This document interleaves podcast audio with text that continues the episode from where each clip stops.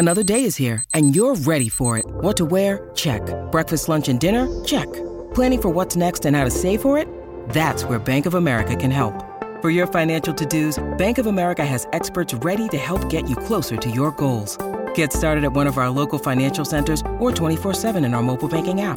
Find a location near you at bankofamerica.com slash talk to us. What would you like the power to do?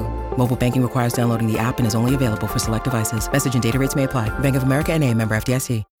When you need mealtime inspiration, it's worth shopping Kroger, where you'll find over 30,000 mouthwatering choices that excite your inner foodie. And no matter what tasty choice you make, you'll enjoy our everyday low prices, plus extra ways to save, like digital coupons worth over $600 each week. You can also save up to $1 off per gallon at the pump with fuel points. More savings and more inspiring flavors make shopping Kroger worth it every time. Kroger, fresh for everyone. Fuel restrictions apply.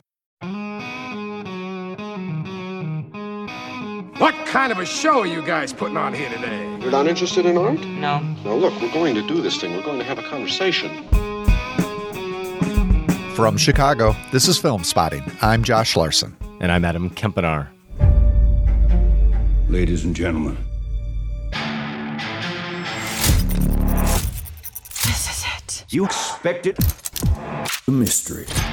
That's Daniel Craig in the teaser for one of the centerpieces of the fall movie season Rian Johnson's Glass Onion, a Knives Out mystery. Glass Onion is also the centerpiece presentation at this year's Chicago International Film Festival, which opens on the 12th and runs through the 23rd of this month. This week on the show, we share our picks for the most intriguing under the radar films playing the fest, plus a review of the new drama God's Creatures starring Emily Watson. That and more ahead on Film Spotting.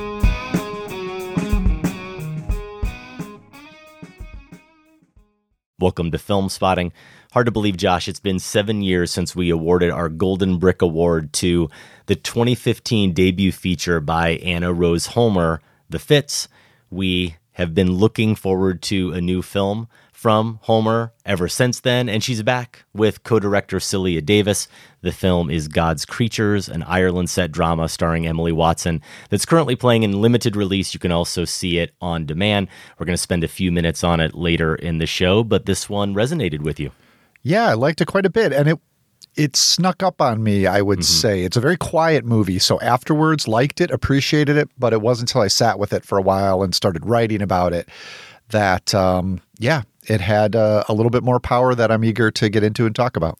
Also, later in the show, podcast listeners will hear some recent feedback we got about the most quotable films from the 80s. This is my wheelhouse, Josh Larsen. You can still spit out these quotes. Yeah, I remember every single inflection and can recall every line reading, and I will probably butcher every one of those line readings as we get to those quotes here in a bit. We start though with the Chicago International Film Festival, the 58th annual Chicago International Film Festival, and we're going to highlight a few titles, Josh, that we're anticipating, some that we were aware of coming into the fest, some we didn't know about at all until we saw them in the Chicago Film Festival lineup. And we know that not all of our audience is going to have an opportunity to see these films at the festival, but many of them are coming to theaters or to screens near them soon. And the ones that maybe aren't, hopefully they can keep an eye out for and anticipate.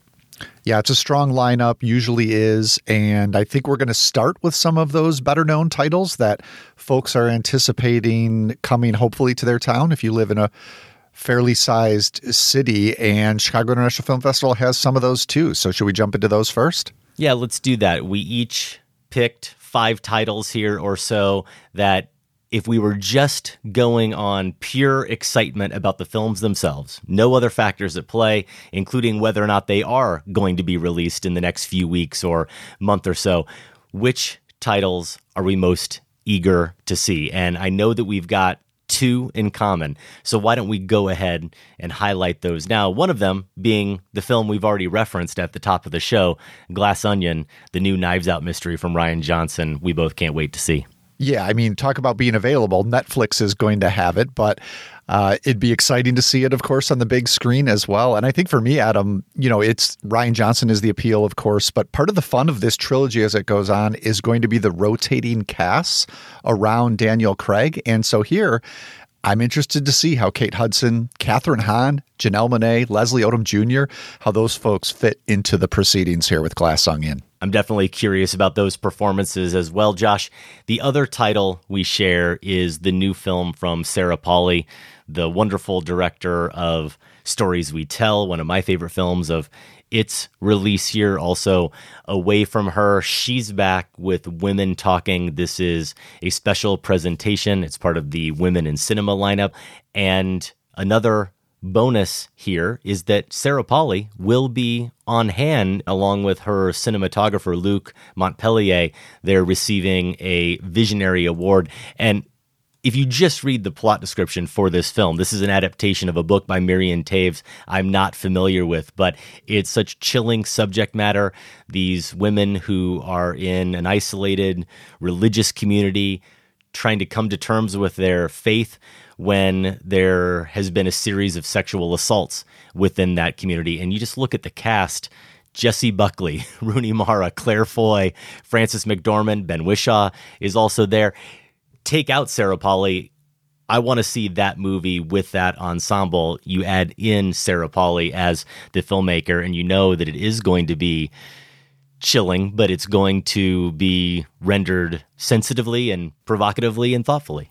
Very eager to see what Polley does with this material. And speaking of, you know, at the top we mentioned it's been a wait for Anna Rose Holmer to make something new. 10 years, Adam, since Stories We Tell, Polley's personal documentary. So we are long overdue for a new film from her. Yeah, Women Talking playing at the Music Box is part of the fest. That's on Thursday, October 20th. The centerpiece film of the fest is Tuesday, October 18th. So, again, those are the two films we agree on. We know a lot of people are anticipating. What about a quick run through of some other titles, Josh, that maybe are bigger name films or relatively bigger name films at the fest that you are excited to check out? I've got The Whale on my list. Uh, I have to admit, though, the last Darren Aronofsky film that really clicked with me was The Wrestler. So it's been a while. Still, I'm never going to miss one of his movies. And so I'm going to line up for The Whale. It sounds like, speaking of The Wrestler, he's maybe worked some Mickey Rourke magic this time around with Brendan Fraser. A lot of praise for his performance coming out of previous festivals. I'm also looking forward to one, Adam, that you've managed to already see the new Park Chan Wook decision to leave. Mm-hmm. I think you mentioned, I'm not sure if it was on the show or somewhere else, about the use of color in this. Just tell me, don't tell me too much, but tell me, am I going to immediately know I'm watching a Park Chan Wook movie as soon as this thing begins? A thousand percent. Okay. Yes. Can't yeah. wait. And that was a commentary just between you, myself, and our producer Sam. It wasn't over Slack. We were actually talking, I think, over Skype or something as we were preparing to record, and it just all blurs together sometimes, Josh, what we say on air and what we don't say. This is true. On air. I think you will know immediately if you had no idea who the director was from the first few frames, you'd have a sense, and also in terms of the same themes and the overall mood and just the texture of the film, it does have that filmmaker's fingerprints all over it. What about a couple other titles, Josh? So the other one is maybe not on the radar in terms of a filmmaker or the title even, but it probably is for listeners because I highlighted this in my fall movie preview and it is Nanny. This is a potential golden brick candidate because it's the feature debut as a writer and director of Nikyatu Jusu. The story is about a Senegalese immigrant named Aisha who starts to work as a nanny for an affluent couple in New York City and she gets involved in their lives while also experiencing these strange visions. This one, Adam, I'm very excited. I get a chance to check out at a festival press screening tomorrow. So that's Nanny. And then the others I had on my list were Women Talking, Decision to Leave, Glass Onion, and The Whale. My three titles that haven't been mentioned yet are Broker. This is the new film. It's a spotlight film at the fest from Hirokazu Koreeda, playing Friday night, October 21st.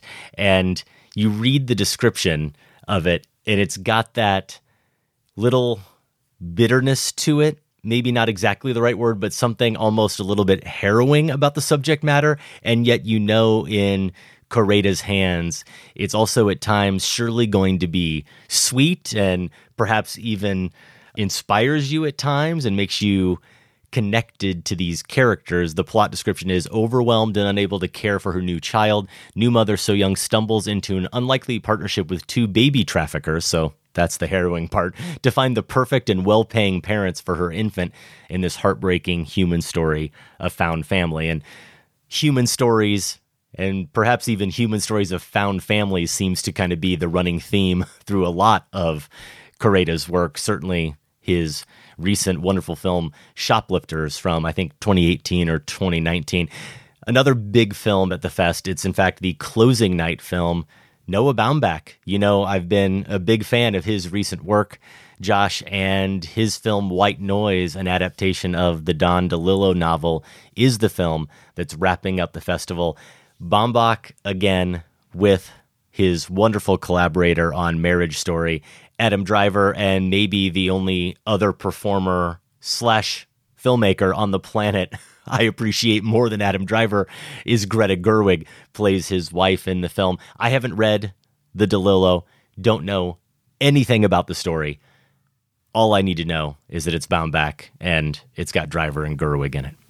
Yeah, I'm cooler on Baumbach than you are, but give me that cast. He's always got a strong cast for sure the other film I'm going to call out here, Josh, that is a special presentation at CIFF is the new one from Martin McDonagh. We've talked about it a little bit on the show, I think, as part of our fall movie preview. McDonagh, the filmmaker behind In Bruges, and yes, Three Billboards outside Ebbing, Missouri. He has reunited that In Bruges cast, Colin Farrell and Brendan Gleeson, and that triumvirate of those two actors, along with that writer director, is certainly enough for me. And that's one that I think is opening shortly after the festival ends as well, right? So right. hopefully we'll get to it on the show coming up here. Yeah, that is our plan. It actually opens on October 21st in theaters. It's playing at the festival on the 19th. So if I was really being a stickler here and I was saying, hey, you've got to balance your time, you got to budget your time and figure out what you're going to see at the fest, I might actually recommend you don't see The Banshees of Inisherin because surely there are other titles that you're not going to see right away like this one. But again, just in terms of pure excitement to see, it had to be on my list. So, should we get to some of those under the radar ones that we would suggest people prioritize? Yeah, let's do that. That's always kind of been our mission here on Film Spotting. Yes, we talk about a lot of big films, but we also always want to highlight maybe underseen films, or in this case, films that may not be getting quite as much attention. They're titles that might slip by you if you're just looking at the roster and you see some of those names like McDonagh and Rian Johnson and Sarah Polley and Hirokazu Koreeda. These are some films that stood out to us. Josh, give me a few of your titles. Well, this first one I want to mention was put on my radar by other critics who have seen it at previous festival and have just given it raves. The title is After Sun, and it's the feature debut of a Scottish filmmaker, Charlotte Wells. The story here is about a young woman reflecting on a holiday she took with her father 20 years earlier to Turkey. So, sounds intriguing always interesting to check out the work of a new filmmaker. But again, just the overwhelming raves that After Sun has been getting is why I kind of circled it and thought, I hope that shows up at the Chicago Fest, that might be the perfect time to catch it. There is going to be one screening that's on October 18 at 5:45 at River East. Now, here's one I hadn't heard of at all, Adam, until I started digging into the schedule. Alis, A L I S. It's an experimental documentary from mm. Colombia. And here's the festival description. When the residents of a Colombian youth shelter are asked to imagine a fellow adolescent, Alis emerges as an avatar for their own experiences. So, again, that's all I know about it. But right away, I started thinking about I'm sure you remember Clio Barnard's The Arbor, which was of course I do. also a documentary involving testimony and imaginative play to get at the truth of difficult experiences. I also thought of last year's Procession the documentary that chronicled drama mm-hmm. therapy employed by survivors of church sexual abuse. So, heavy inventive stuff, it seems, in all three of these titles. Maybe Alis is doing something entirely different, but it absolutely looks intriguing to me. So there are going to be two festival screenings for this October 20 and October 21. Different locations. Siskel will have it on the 20th and then River East on the 21st. Yeah, both of those were on my list as honorable mentions. Alis being one that, just from that description, immediately catches your attention. And those are great call outs in terms of both Procession, I believe Robert Greene, the filmmaker behind that film, and The Arbor, Clio Barnard, a 2011, I think, Golden Brick winner here on Film Spotting. So one of my favorite films of the past decade or so. You actually highlighted a film as on your radar that for me was off the radar until I got that Fest booklet, and that is Nanny with Anna Diop, who's actually getting recognized at the festival with the Rising Star Award. And another one that I thought might grab you a little bit, Josh, if you noticed it, is a documentary I always love to find interesting, compelling new docs at film festivals. And there's one called The Natural History of Destruction, which is from a filmmaker named Sergei Loznitsa. And the reason why I thought it might resonate with you a little bit is on a recent bonus episode we did just for our film spotting family members we looked ahead with our producer Sam at potential future film spotting marathons. And one of the categories we sometimes do is different regional cinemas that we're not too familiar with. You mentioned perhaps focusing on Ukrainian cinema and kind of not even knowing where to start or even how rich the topic might be. And here you've got a filmmaker in Loznitsa who is Ukrainian raised and he's crafting the entire film from archival footage from World War II that, according to the film festival description, says mounts a harrowing critique of the killing of civilian populations during wartime. So, obviously, incredibly timely, potentially very powerful, potentially a tough watch, but also maybe a necessary watch. The natural history of destruction. Good eye, Adam. It didn't make my list, but I did have it as an honorable mention for those reasons. So, yeah, looks like it, it could be a tough one. But if you're looking to dip your toes in Ukrainian cinema, maybe a place to start. All right, I've got one that you mentioned on this list. We flipped a little bit here. I put the Koreeda on my under the radar. I do think still he's a filmmaker that, yes, is a name in some circles, but deserves way more attention that he's gotten. So, Broker, his new film, uh, is on my list here. And one thing that's interesting, I'm not sure if you mentioned this, Adam, um, or if you went by quickly, but, you know, Koreeda from Japan, he's working with Korea's Song Kang Ho in, in the cast here. So the star of The Host, star of Parasite, one of the most wonderful actors we have working right now in terms of balancing seriousness and goofiness and empathy. And so I'm very curious to see how that team up works with Broker. Here's one that hasn't come up yet that I'll mention it's RMN.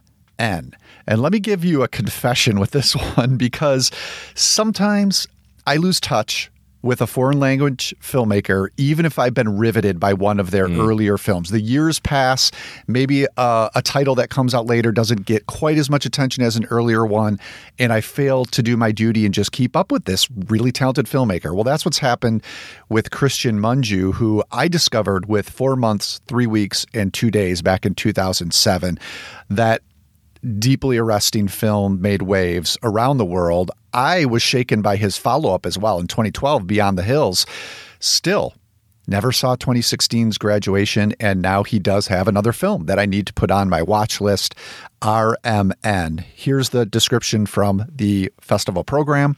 A rural Transylvanian village is pushed to its breaking point by anger and xenophobia in this edge of your seat small town thriller. So, based on what I have seen from Mungiu, seems like a match with his sensibility. Another very challenging watch, I'm sure, but deeply artistic as well, um, based on what I've seen. So I'm looking at that, which is showing October 13 and October 14, both of those screenings at River East. RMN also on my list, Josh, and I could have said everything that you did. I'd even seen his entry. I think it's an omnibus film, if I'm remembering correctly, 2009's Tales from the Golden Age. Yeah, it is. At the Toronto Film Festival. He made one of those films, and then, of course, before that, knew him from Four Months, Three Weeks, and Two Days. We both were fans of Beyond the Hills, and then, somewhat inexplicably, we didn't make time for graduation, neither of us seeing it or reviewing it here on the show. But his name, that plot summary really stood out to me when looking over the lineup. And then an added bonus with RMN that you didn't mention is that Cristian Mungiu is going to be a special guest at the festival. That's right. I'm guessing a Q&A with him, probably a little intro and something after the film. The other title I'm going to mention here, Josh, I'll read you the plot description and then I'll tell you the two actors who are playing these two title roles and you'll really understand. Oh, I know where you're going. list. You know where I'm going, don't you? Okay. Yes. Raymond and Ray follows half brothers Raymond and Ray, who have lived in the shadow of a terrible father. Somehow they still each have a sense of humor, and his funeral is a chance for them to reinvent themselves. There's anger, there's pain, there's folly, there might be love, and there's definitely grave digging. This is the new one from Rodrigo Garcia, who's made a bunch of films like Albert Nobbs and Mother and Child. He also made Last Days in the Desert with Ewan McGregor, and Ewan McGregor is Raymond. The big selling point for me, though, is film spotting favorite as Ray, Ethan Hawke. That's the drawing card for me. Are you sure you didn't start a GoFundMe like three, four years ago just to do something to get these two together? And that's how this showed up? I mean, I might have. Whatever the case, I'm glad it's happening and I'm glad I'm going to get to see it here at the Chicago International Film Festival. That leaves us with one title each that is maybe a little bit off the beaten path, a smaller film that might get overlooked at the film festival, and we're saying you shouldn't. What's yours? Well, this one has a fairly well known actor, but I still think it's flying under the radar, and that is Vicky Krieps starring in Corsage.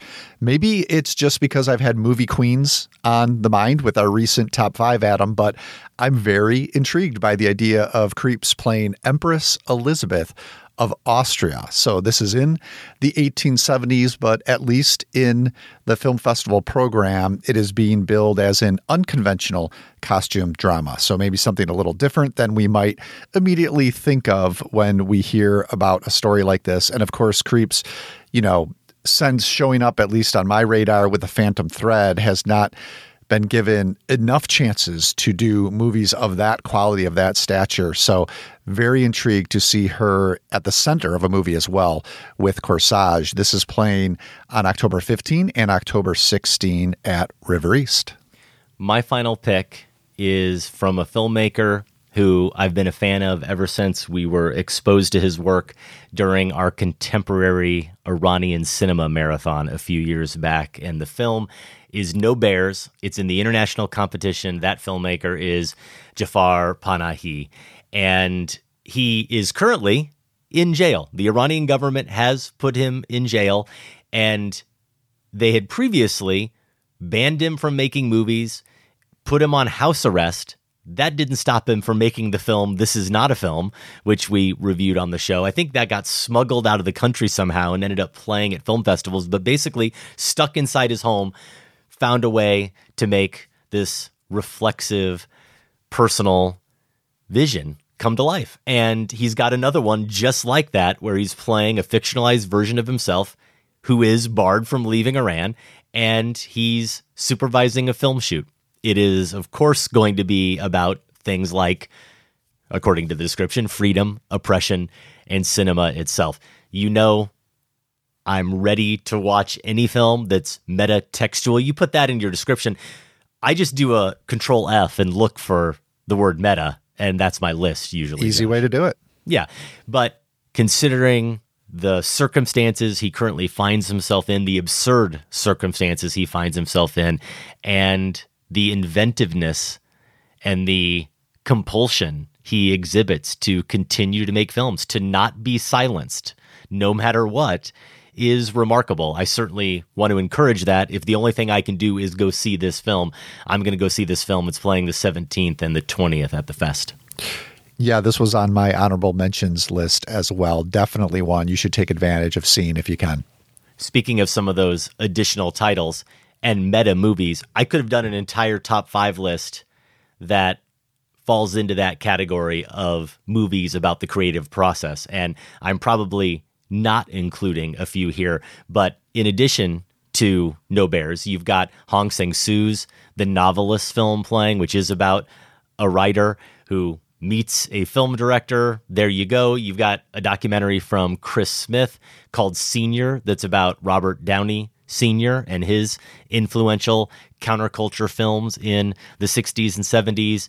There's If These Walls Could Sing, a documentary by Mary McCartney that's about Abbey Road Studios, where, of course, her father so famously made a bunch of great music with the Beatles. And I know that there are others that fall into this category, Josh, but I thought I'd go ahead and keep the segment a little shorter.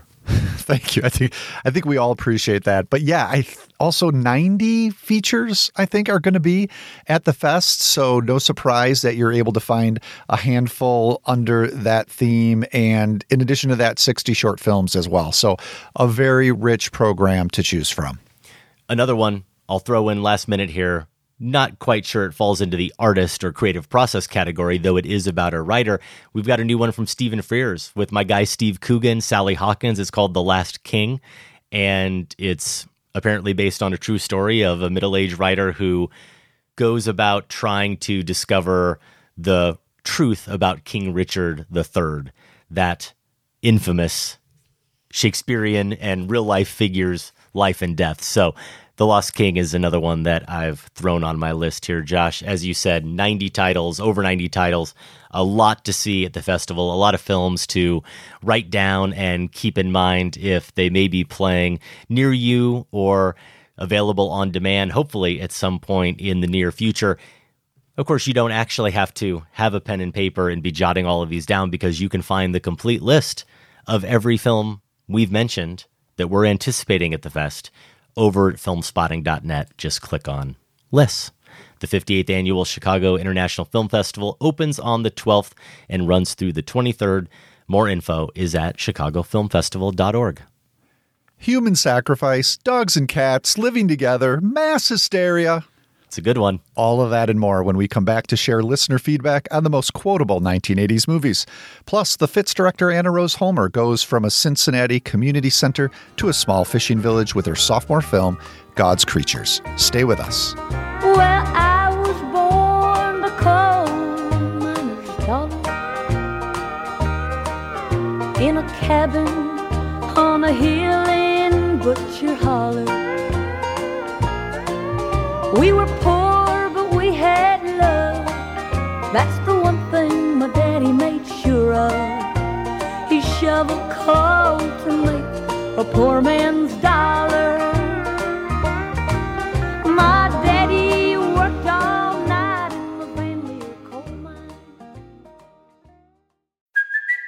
It's Kaley Cuoco for Priceline. Ready to go to your happy place for a happy price? Well, why didn't you say so? Just download the Priceline app right now and save up to 60% on hotels. So, whether it's Cousin Kevin's Kazoo concert in Kansas City, go Kevin, or Becky's Bachelorette Bash in Bermuda, you never have to miss a trip ever again. So, download the Priceline app today. Your savings are waiting.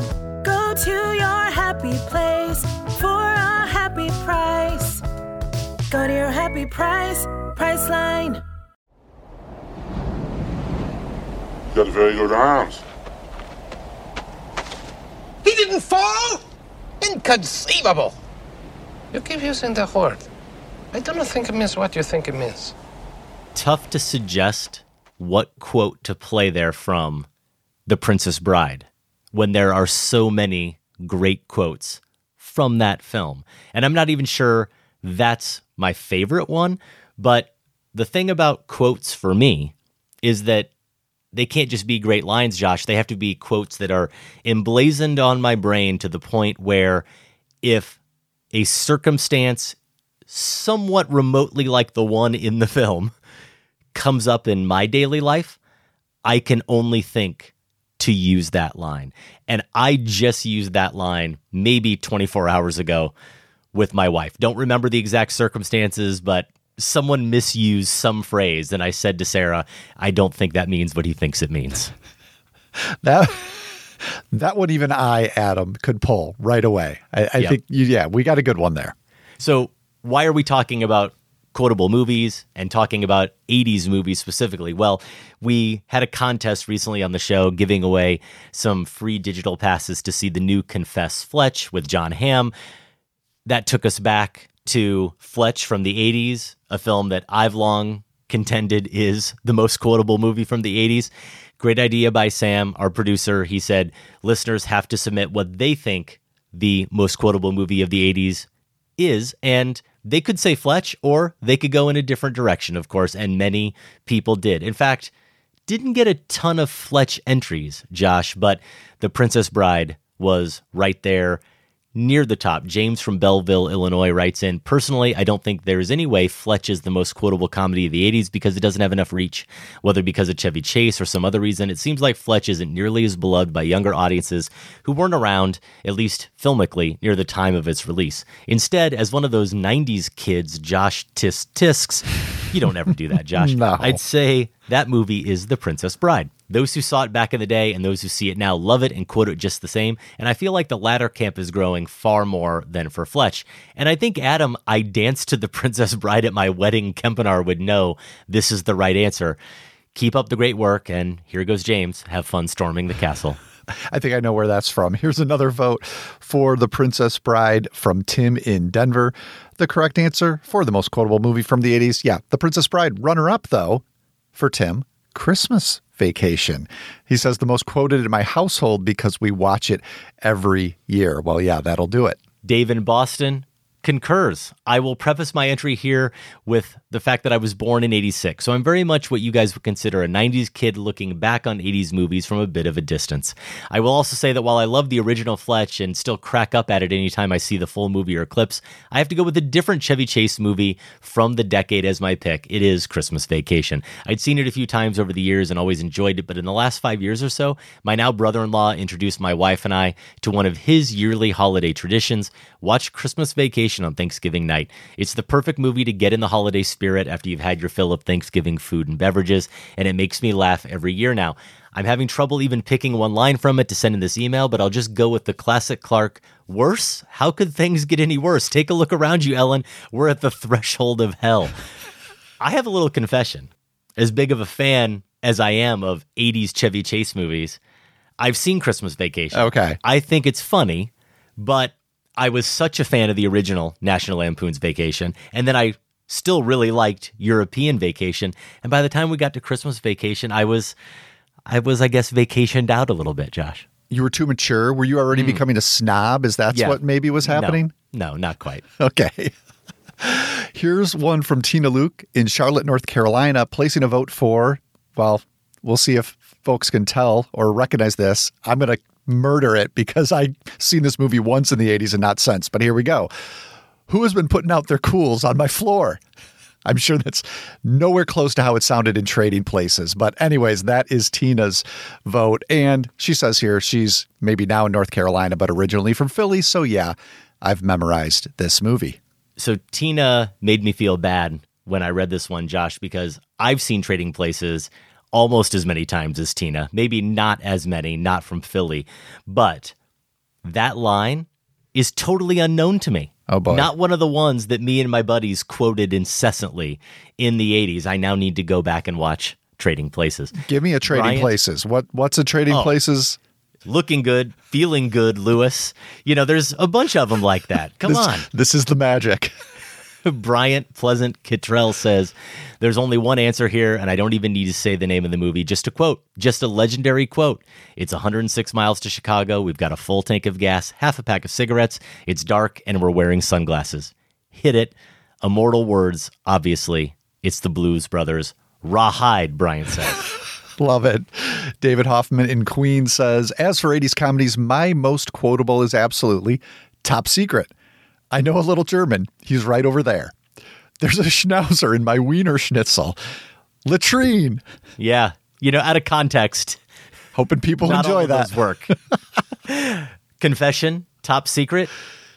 As much as I love 80s Val Kilmer movies, and oh, that's going to come up in a moment, never seen the entire film. Hmm. That's a good one. I remember watching that one on repeat on the old VHS. Yeah. Josh Ashenmiller in LA says, I'm deciding what to make of your challenge to come up with a more quotable 80s comedy than Fletch. Well, I can make it into a hat or a brooch or a pterodactyl. Surely you will admit that Airplane is more quotable than Fletch, and I will stop calling you Shirley. over under, Roger Roger, what's our vector Victor? Do we have Clarence Clarence? P.S. Josh adds, looks like I picked the wrong week to stop sniffing glue. I think that last one is my favorite.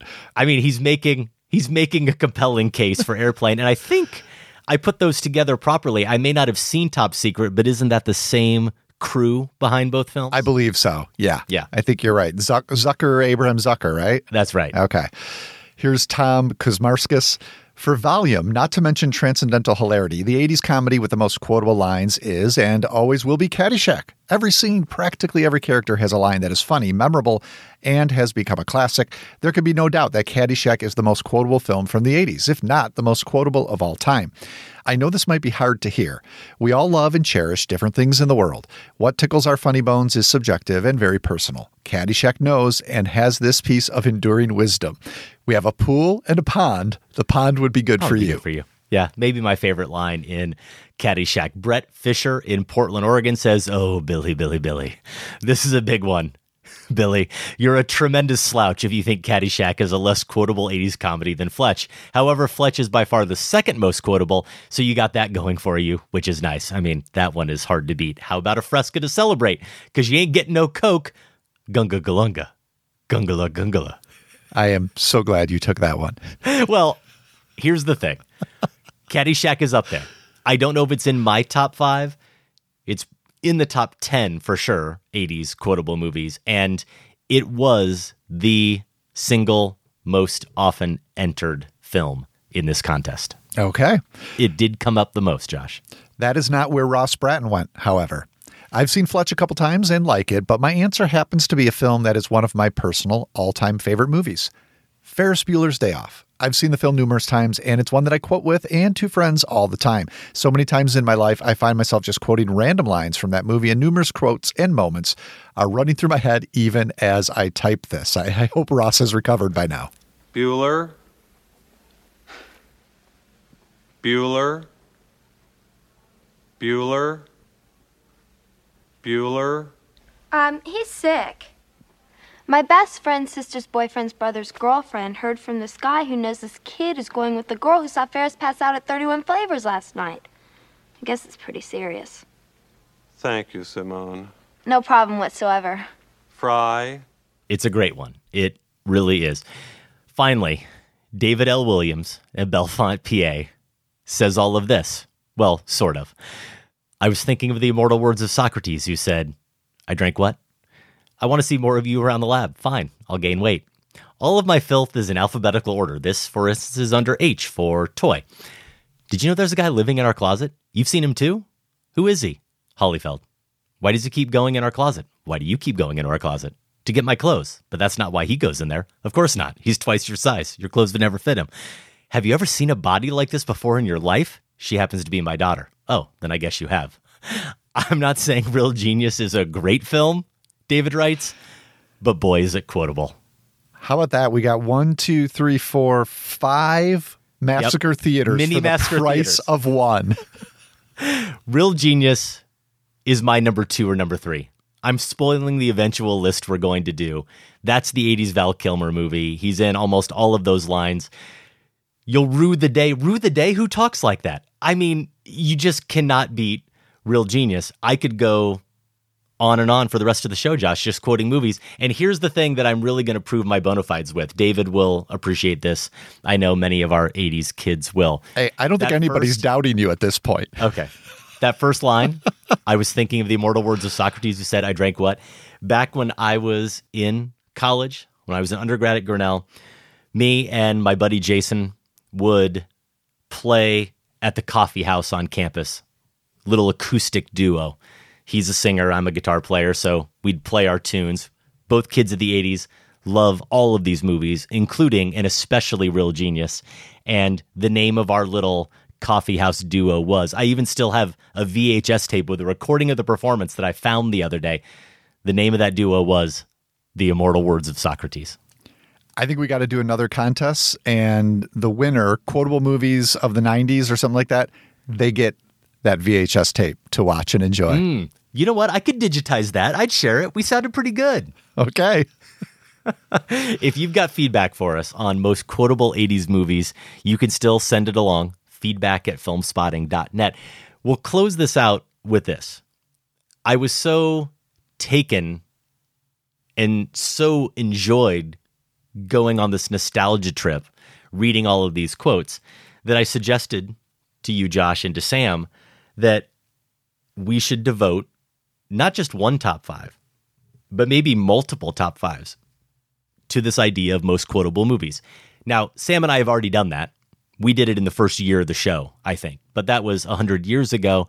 And why not do it not just from the 80s, but let's look at the most quotable movies from the 90s, maybe even the 2000s, the 2010s. Now, I know that none of us, or at least I'm going to hypothesize that none of us quote movies now in our older middle age years the way we might have back when we were in college or high school or grade school. That's why this 80s segment here is so much fun. But I think that there are enough great films from these recent decades that stand out that I have incorporated lines from into my everyday life that it's worth doing. I think we could do a whole month's worth of top fives, just one a week, 80s, 90s, 2000s, and 2010s. Like, I'll give you one example, Josh. Maybe the film I actually quote the most, still to this day, is from the 90s, and it's Pulp Fiction. Because there are so many moments in your life where someone says something that is really kind of out there, and you go, that's a bold statement.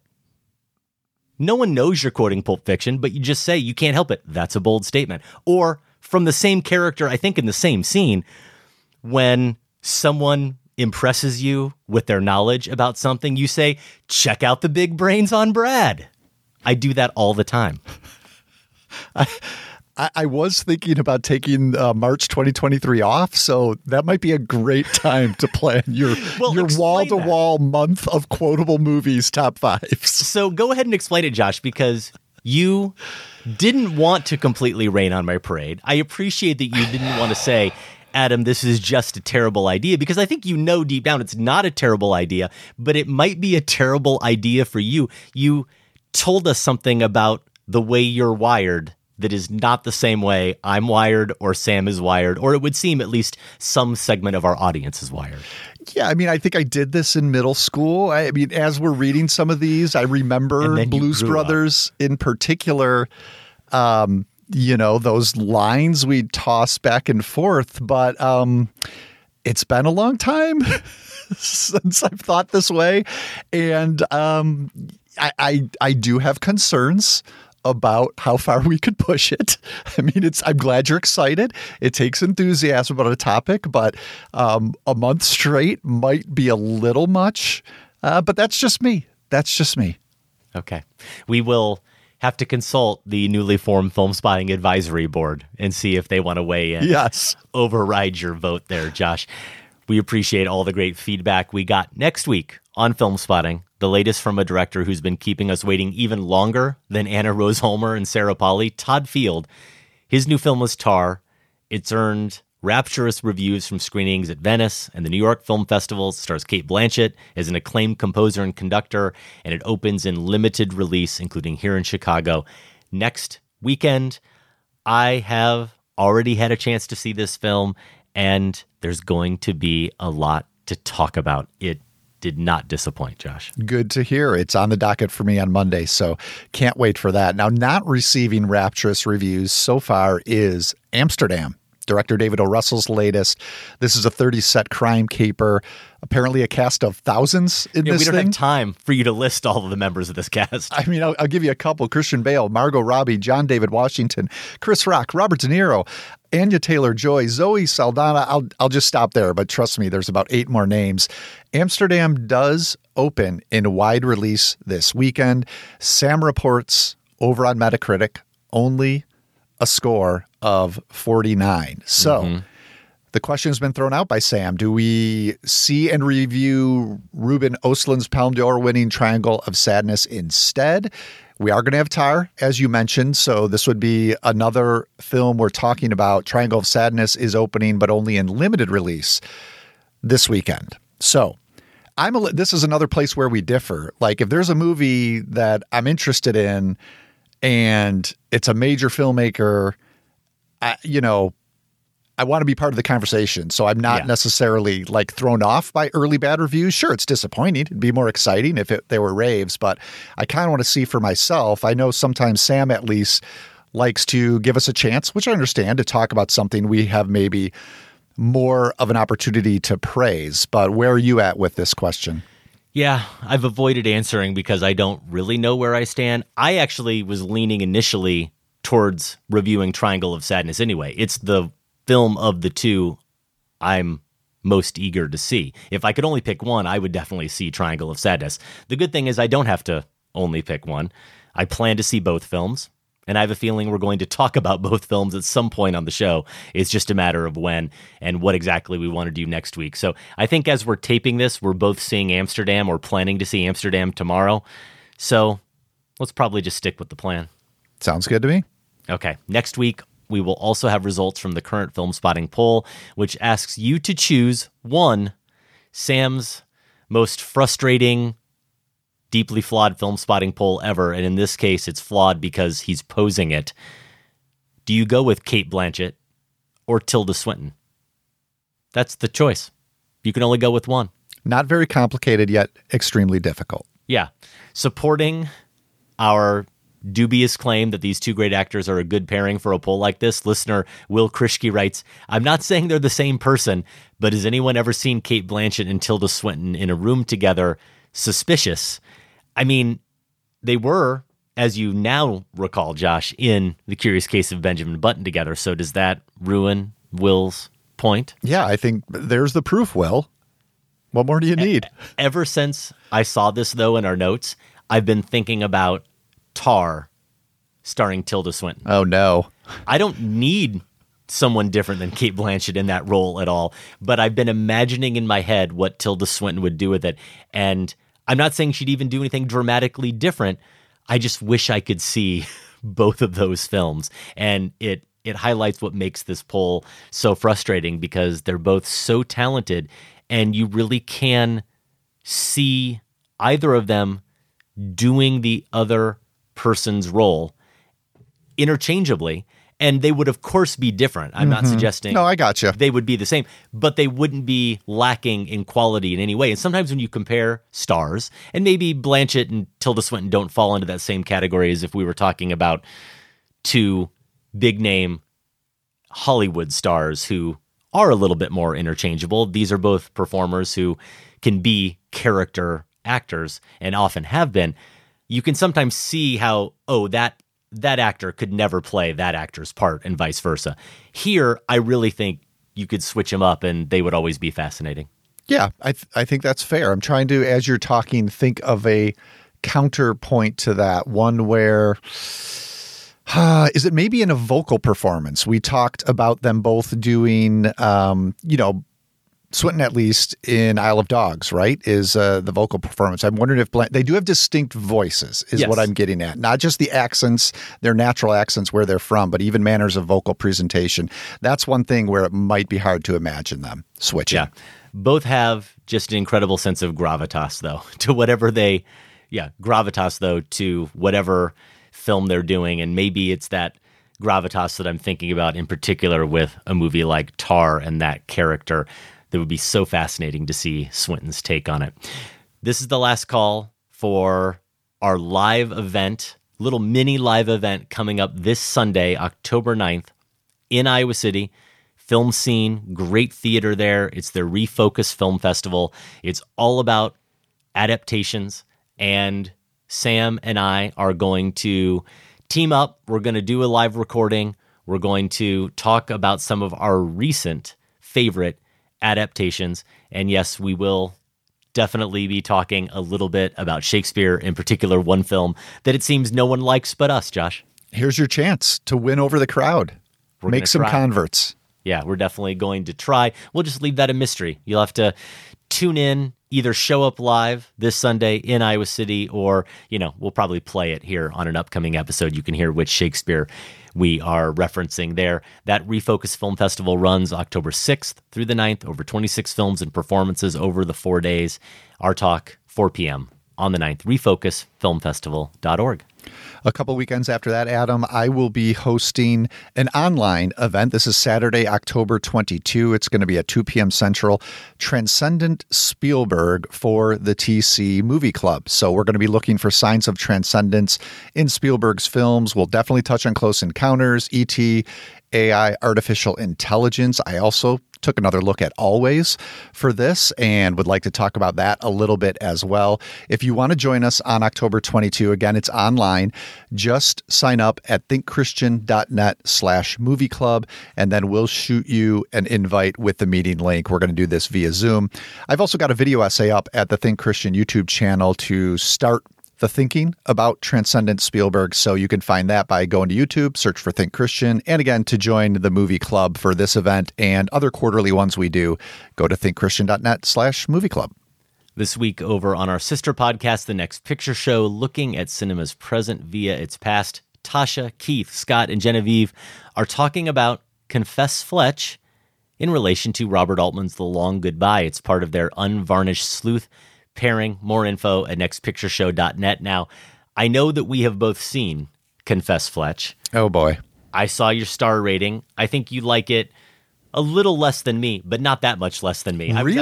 actually- yeah, I was actually kind of disappointed with it. I know Scott and a lot of critics have really been taken with it, and I can understand why.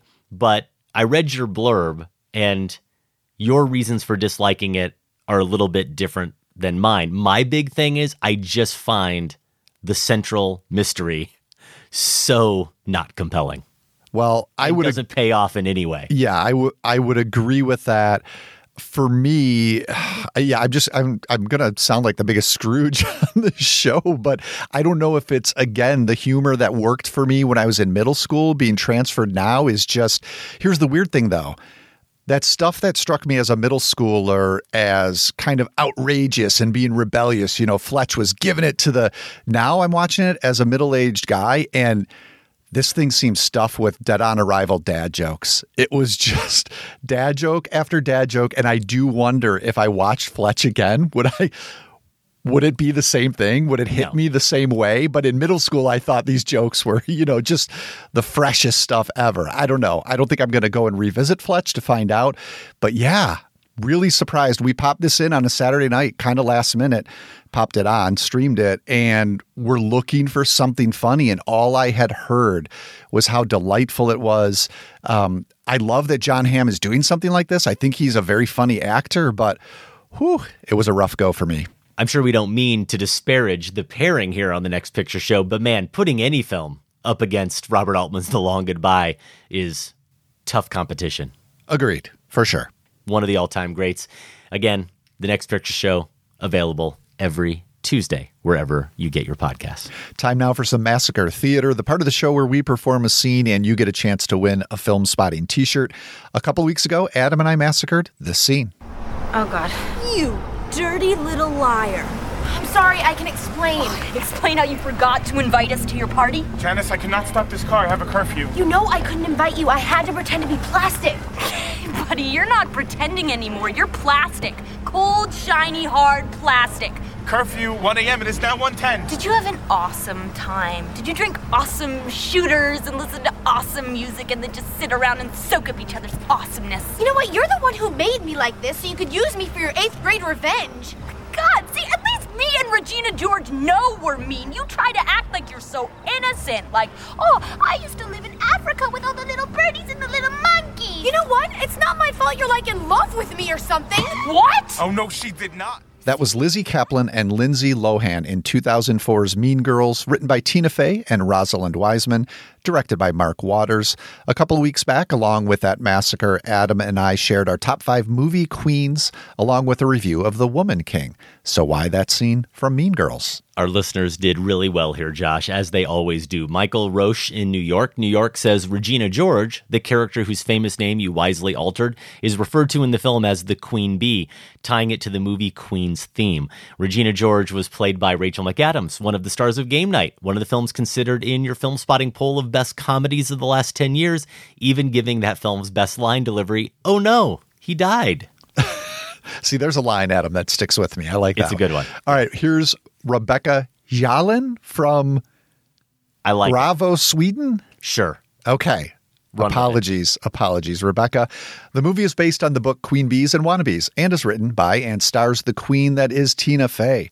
The main character, Cady, who grew up in Africa where the Woman King is set, is played by Lindsay Lohan, who covered David Bowie's changes on the soundtrack to Confessions of a Teenage Drama Queen. Wow. Wow. I know, right? I talked about Moon Age Daydream, the new Brett Morgen doc about Bowie, and Rebecca's pulling that out. Now, here's the only problem with Oh No, He Died. How often do you get a chance to incorporate that into everyday conversation, Josh? Let's hope not very often. Here's Ken Link in Flagstaff, Arizona. Lindsay Lohan portrayed Cleopatra's Elizabeth Taylor in the film Liz and Dick, in which she very capably played a person wearing violet contact lenses. Cleopatra on your list of favorite movie queens. Finally, the father of Lohan's character is played by character actor Neil Flynn, who, as far as I know, may be a descendant of the private lives of Elizabeth and Essex lead Errol Flynn. Heck, as far as I know, I may be a descendant of the private lives of Elizabeth and Essex lead Errol Flynn. That dude got around. Okay, Ken. Not sure you can argue with Ken's logic there. Now, there is one other beautifully serendipitous connection between our show and this choice of Mean Girls for Massacre Theater. And I say beautifully serendipitous because I'm going to bet my mortgage that Sam had no idea when he picked it that it was, in fact, going to be a connection. But I knew it, and I was curious if anybody else would catch it. And for a long time, I didn't think anybody was going to call it out, Josh. I didn't figure you'd get it either, but I'm going to I'm going to show my mean girl bona fides now because me and two listeners had it on the brain. Isabel Bishop in St. Louis, Beth in Towson, Maryland, Towson, Maryland. I apologize, Beth.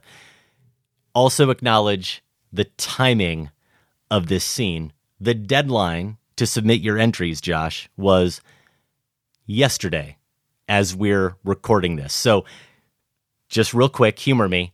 Ask me ask me what day Monday was. What day was Monday? It's October 3rd. One of the most famous lines from Mean Girls. It's October 3rd. How about that? There's no way. There's no way Sam knew it would line I think he, that I think he had that one. He had the calendar mapped out years ago, just waiting for the stars Hmm. to align and finding a way to pick that scene. I'd like to believe that. We do have a brimming, brimming film spotting hat. Lots of love for Mean Girls out there, Josh. Reach in, pick out this week's winner. Our winner is Jeremiah Murphy from Worcester, Massachusetts. Oh, it's more like Worcester. Worcester. I I thought I had it right. I was like, I think I know this one. Okay. The following pronunciation is brought to you by pronouncenames.com. Worcester. We both butchered it. Congratulations, Jeremiah. Hopefully, we got that right. Email feedback at filmspotting.net and we will set you up with your very own film spotting t shirt. Dracula requires presence. It, it's all in the eyes and the voice and the head. That's right. That's right. You seem a little agitated. You want to go outside and get some air? I'm ready now. Roll the camera. Time for a new edition of Massacre Theater. And it's been a while, Josh, since we've done a funny accents that really shouldn't be funny edition of Massacre Theater, but here we are. Yeah, I, this is going to be rough. Uh, and I'm glad you're taking, you've been on a roll with those quotable Oh. lines. Yeah, I'm you know, warmed up. You're ready to go. You're taking on the brunt of this scene. I'm very eager to see how it works for you. Mm, thank you for that. You're setting me up to fail, and that's probably fair. This should be an earmuffs edition of Massacre Theater, which saying that alone probably gives people a little bit of a hint of what it might be from. Of course, tying in with a topic on this week's show, or maybe, as usual, multiple topics, whether we thought of them in advance or not. We are going to make it family friendly and in the process ruin the script, but then it's not called Massacre Theater for nothing. We've also changed the names here to maybe make it just a little less obvious, Josh. Yeah, I love what Sam did on that front. Okay, you started off. I'm going to give you the action. Are you ready? Sure. And action. Moody, stop messing about. Please pick up your gun. I know I'm going to beat you anyway because you're. Tom, I'm totally in your debt. Things that have gone between us in the past, I love you unreservedly for all that. What? For your integrity, for your honor. I love you. The boy had to be let go. The boy had to be given a chance. And to do that, I had to say F you and F what I owe you and if everything that's gone on between us. And that's what I had to do. But I'm not fighting you. And I accept totally everything you're going to do. I accept totally. Oh, yeah? Yeah. Well, you say all that effing stuff. I can't effing shoot you now, can I? And scene. The hat, the hat was great. You nailed Thank that. you. Yeah, I just I just had to get maybe two or three words in there just right. And I love you. You get that was good I too. you. Yeah, you got a Okay. I- I- foundation there to work on. Take that to rehearsals. That's what I really need to develop. You're right. I love your British accent guy, Josh. It's always Was that super- British? Well, I mean, that's what you're doing. It's always super gruff and super rushed, whether Yeah. the guy's talking like that or not. You just go fast. That's the key. I know your tricks. If you know what film we just massacred, email the movie's title along with your name and location to feedback at filmspotting.net. The deadline is Monday, October 17. What does that mean? What could that possibly mean? Uh huh. The winner will be selected randomly from all the correct entries and announced in a couple of weeks. Who do you think I am at all, Mom? Do you not feel anything about what's happened? Is there no feeling in you? You have this impossible image of me.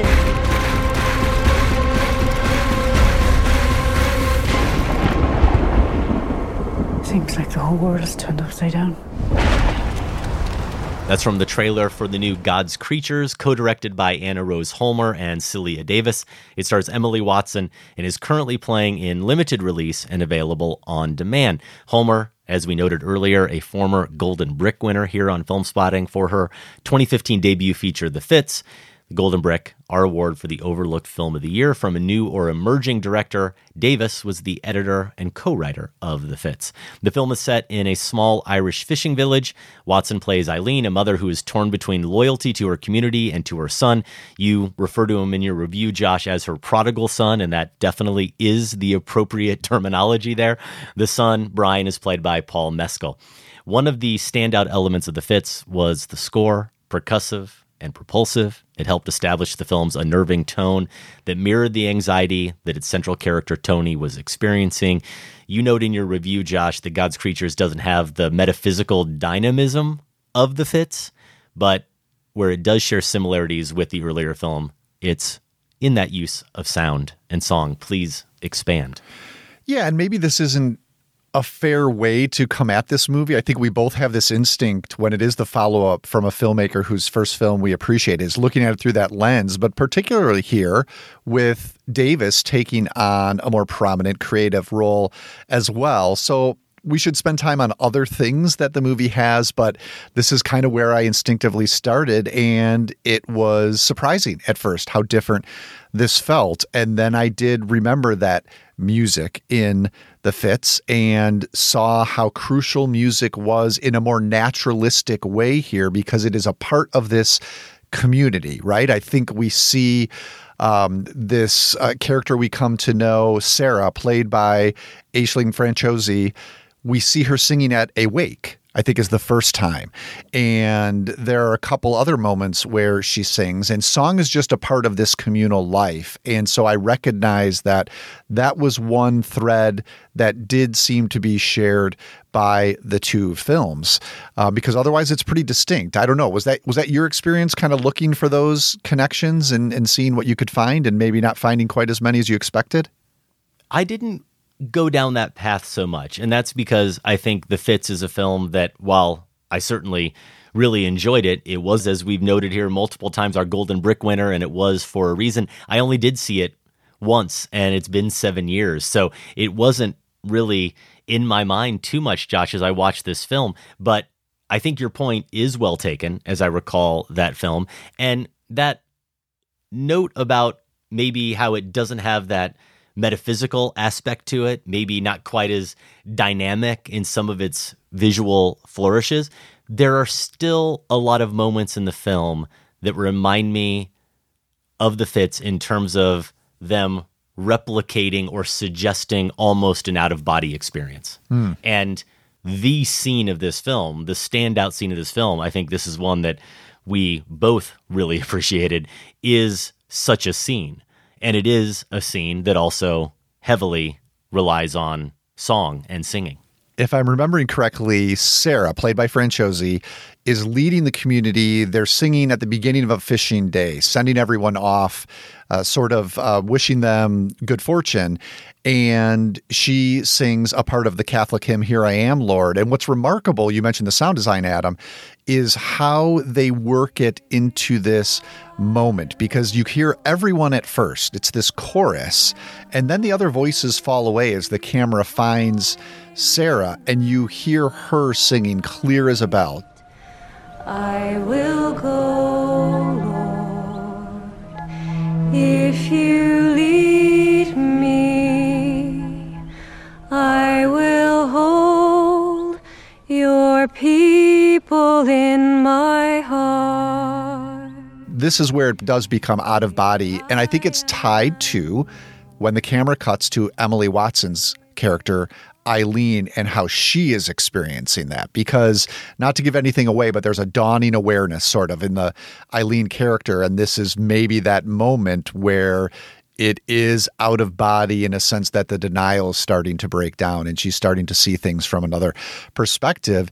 And then, just when you're being enveloped in Franciosi's voice, they have this thundercloud come, the rain pour down, and it kind of washes everything out. So it's a really dramatic aesthetic flourish in a movie that is otherwise fairly hushed and has a quiet dread underlying it. I think it works. I don't think it's too big of a flourish. No. Um, I think it fits nicely within the rest of the film.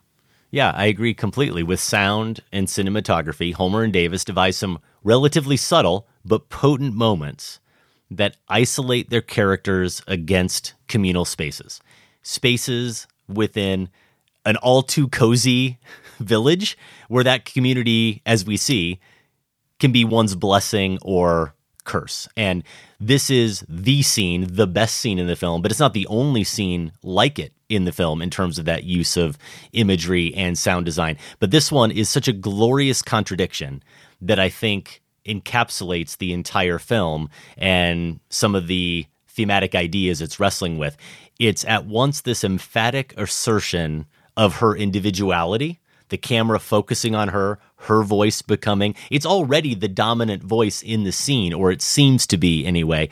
And Franciosi, of course, has a beautiful voice on top of it. And then as the camera and the sound design come together, it becomes all about her. And you're right, it is Eileen's point of view, I think, only hearing that voice. But it's as if Franciosi's character is asserting herself, but any sense of triumph or any kind of declaration of her personhood is overwhelmed completely in that moment by a feeling of alienation, by loneliness, despite the characters she's surrounded by. Again, that that use of sound and the camera evokes all of that. And just to say another quick word about Franciosi, we've mentioned her a number of times, but uh, I didn't realize until later, was looking up some of the credits and so forth, that I had seen her before in Jennifer Kent's The Nightingale, where she actually sings, has a, Yeah. a scene or two singing there as well. I think I would come away from this film, again, if I didn't have that lens of it being Anna Rose Holmer's sophomore film and just went in blank, that what I would have come out was wow, this is a supporting performance that needs to be remembered at the end of the year. It very much, this narrative builds towards her, but Sarah as a character is caught in the middle of this family storm uh, and, and, almost grabs the movie by the shoulders and makes it her own. That's partly in terms of the narrative, but I also It think is. it's very much because of the performance. She has a great monologue about the ghosts living in these houses in this village that is quite stirring as well. And of course, you know, Emily Watson, fantastic. So sturdy. This panic conscience that's rising in her character's eyes. So, two really strong performances in the movie that I don't want to let go overlooked.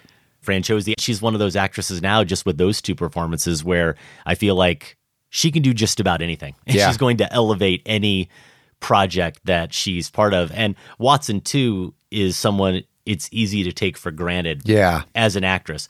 But in particular, what's so interesting to watch here is the way she changes, the way her character changes in subtle ways when her son, Brian, returns home. The frequency with which she smiles, whereas before we didn't see that so much, but just a warmth that sort of seems to exude from her body. Everything about her physical stature and position and presence changes when she's around him. Mm. And the movie doesn't suggest anything nefarious or anything in their relationship that might be improper. This is simply a mother who clearly loves her son and puts him on a pedestal and wants to, like a lot of moms and a lot of dads, she is willing to overlook a lot of problems in order to keep that son or Mhm. daughter on that pedestal. And this is one of those films that is about those types of compromises. The compromises with consequences. You know, she's one type of person we see at the beginning of the film who when put in certain situations doesn't seem to be one who would bend the rules too much. And yet when it comes to her son little decisions that add up into bigger problems. Those those things start to mount as the film goes on. And i mentioned that that scene that we're talking about the singing scene with Franciosi is not the only one. There's at least one other moment that caught my eye and my ear early on in this film. Wonderful theatrical touch where Brian returns it's the scene where they are at a pub and they're having a wake really for a young man who has died at sea and Emily Watson is holding her grandson, holding the baby of her daughter, and she puts the baby down and she sort of, if I'm remembering it correctly, it's been a few weeks since I saw this film. She puts the baby down by sort of leaning out of frame, like leaning down below the frame. And it catches your eye because it's a little bit of an awkward bit of blocking. It's not something you would normally see. But what's happening in the background is these men are at the pub and they're they're at the bar and they're they're singing. And when we're focused on Watson, the men in the background singing isn't the loudest thing that's dominating the design. But as soon as she bends down and puts the baby down, the camera then starts to move towards the men. That then becomes the dominant sound in the room. So again, this this idea of community and individuals and using the sound to isolate characters and isolate sounds within the space is a technique that they're applying here. And as I said, it has such thematic resonance with this film because I think the contradiction I mentioned that is evoked in that scene, the individual against the community, the community against the individual, is so at the heart of this film. It's almost a throwaway line, but it's something so remarkable if you notice it or if you you do hear it, it stays with you. It did for me. They're talking about the man who died at sea, and a character just kind of casually mentions the fact that nobody in the village, the fishermen, they don't learn how to swim. Mm, they don't learn mhm. how to swim because they consider it bad luck. If someone falls overboard or someone ends up in the water, which is going to happen when you make your living at sea and you are encountering that struggle daily, the fear is is that if you know how to swim, when a man's drowning, you might dive in and try to save them. And you want to talk about a metaphor for the entire film. What, Sure. What happens to that son? It's almost like a sacrifice to the community, right? To the village. It's something that just happens that when it does, you give up that person to the water, you give up that person to God, whatever it is to maintain your way of life. And I'm not suggesting that the men aren't upset about it or they don't try in some way to maybe save a man when he ends up in the water. But nevertheless, we don't see it in the film, but you know that the the image itself ultimately is if if they're not going to get in the water and try to save him, it's one person struggling in the water and a bunch of other people looking on and just watching and waiting for the inevitable to happen. And that completely foreshadows that idea, that that image in your head that's described just by setting up that notion of bad luck foreshadows the entire film in Franciosi's circumstances. Yeah, and I think that connects with why I describe this as having a quiet dread. And it's almost if it were nudged as you were describing that, you know, you could push it, nudge it a little bit further, and say this is a cult in some way. And it doesn't go in that direction at all, but there's some of those undertones so that there's almost this sinister element at play. And this is a much more personal psychological exploration than what those would describe. But I think that gives you some sense of um, the danger that is also at the edges of what's going on here. God's Creatures is currently playing in limited release and is available on demand. If you see it and agree or disagree with our thoughts, you can email us feedback at filmspotting.net. Josh, that's our show. If you want to connect with us on Facebook, Twitter, or Letterboxd, Adam is at Filmspotting and I'm at Larsen on Film. And at filmspotting.net, you can vote in the current Filmspotting poll, which asks you to choose just one Cate Blanchett or Tilda Swinton. To order show t-shirts or other merch, visit filmspotting.net slash shop. And to access ad-free episodes, monthly bonus shows, our weekly newsletter, and for the first time, all in one place, the entire Film Spotting archive. Yes, that goes back to 2005. Join the Film Spotting family at filmspotting.supportingcast.fm. Yep, that is a new place to go. So I'll say it again. That's filmspotting.supportingcast.fm out on digital this weekend.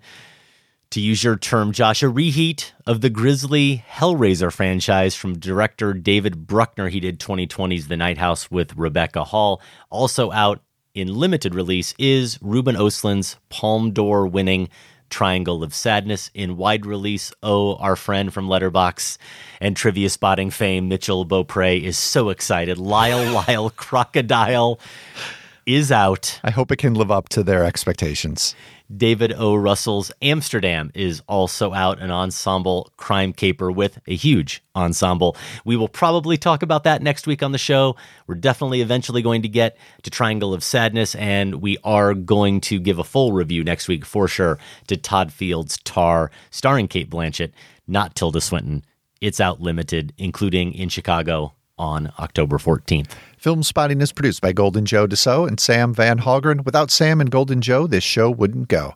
Our production assistant is Betty Lavendero. And special thanks to everyone at WBEZ Chicago. More information is available at WBEZ.org. For Film Spotting, I'm Josh Larsen. And I'm Adam Kempenaar. Thanks for listening. This conversation can serve no purpose anymore. Goodbye.